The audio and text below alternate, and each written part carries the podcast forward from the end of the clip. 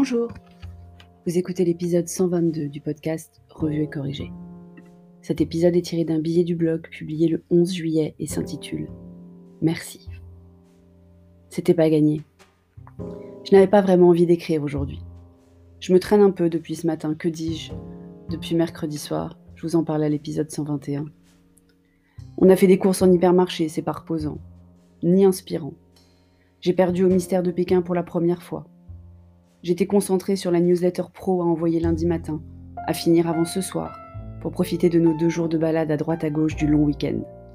Et puis voilà, vous, oui vous, les auditeurs du podcast, vous m'avez reboosté.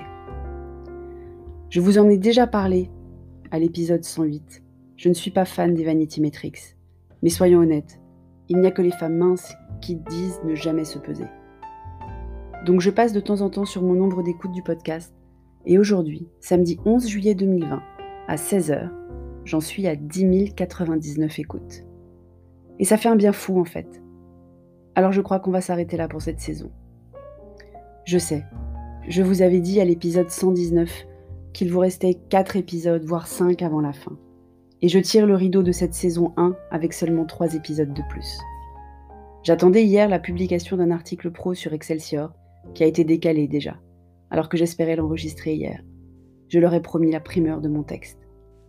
Et même si j'avais imaginé écrire aussi demain, en fait notre week-end est trop chargé pour que je puisse décemment écrire sans gâcher soit la qualité de la journée en famille et entre amis, soit la qualité de l'écriture.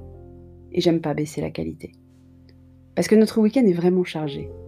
Je refuse de prendre la route les jours de grand départ, donc on ne roulera ni aujourd'hui ni mardi, mais on fait des sauts de puce dans la région demain et lundi, un avant-goût des vacances qui ne démarrent pas encore, mais qu'on sent toutes toutes proches. Ce paragraphe est inspiré par Petit Dom qui voulait que je vous parle de notre week-end. Il a hâte. On va chez des gens avec piscine les deux jours. En plus, il me reste une tonne de choses à faire dans les jours qui viennent. Entre fin de mission, préparation du départ, solde, avant le départ en vraies vacances. Je ne sais pas vous, mais je trouve qu'on est encore plus fatigué que les années précédentes à la même période. Le confinement, l'angoisse, les gestes barrières, tout cela contribue à un drain psychologique que je trouve plus prononcé qu'à l'accoutumée. Je ne suis pas la seule, j'imagine. Mieux, je le sais, au détour de conversations avec des amis, des clients, des commerçants. Ce mélange de fatigue physique et mentale, ces nouvelles scientifiques anxiogènes et toujours aussi peu compréhensibles, ce flou artistique sur l'avenir de dans trois semaines. Parce qu'on ne sait toujours pas. On ne sait pas si le virus va revenir vite ou moins vite, on est quand même à peu près sûr qu'il va revenir. On ne sait pas si nos hôpitaux sont vraiment mieux préparés. On ne sait pas dans quelles contraintes sanitaires les écoles vont ouvrir à la rentrée, pour celles qui ouvrent, puisque dans l'enseignement supérieur, l'ouverture physique même reste en question. On ne sait pas pourquoi les hommes s'en sortent moins bien que les femmes. On ne sait pas si ça provoque des AVC ou le syndrome de Kawasaki. On ne sait pas si l'hydroxychloroquine fonctionne ou pas. Alors je vais arrêter de coucher sur le papier et de mettre dans ma voix toutes mes angoisses pendant quelques semaines. Pas sûr que ça me permette de les oublier, mais ça se tente. Et au pire, si ça marche pas, vous aurez un épisode surprise, qui sait.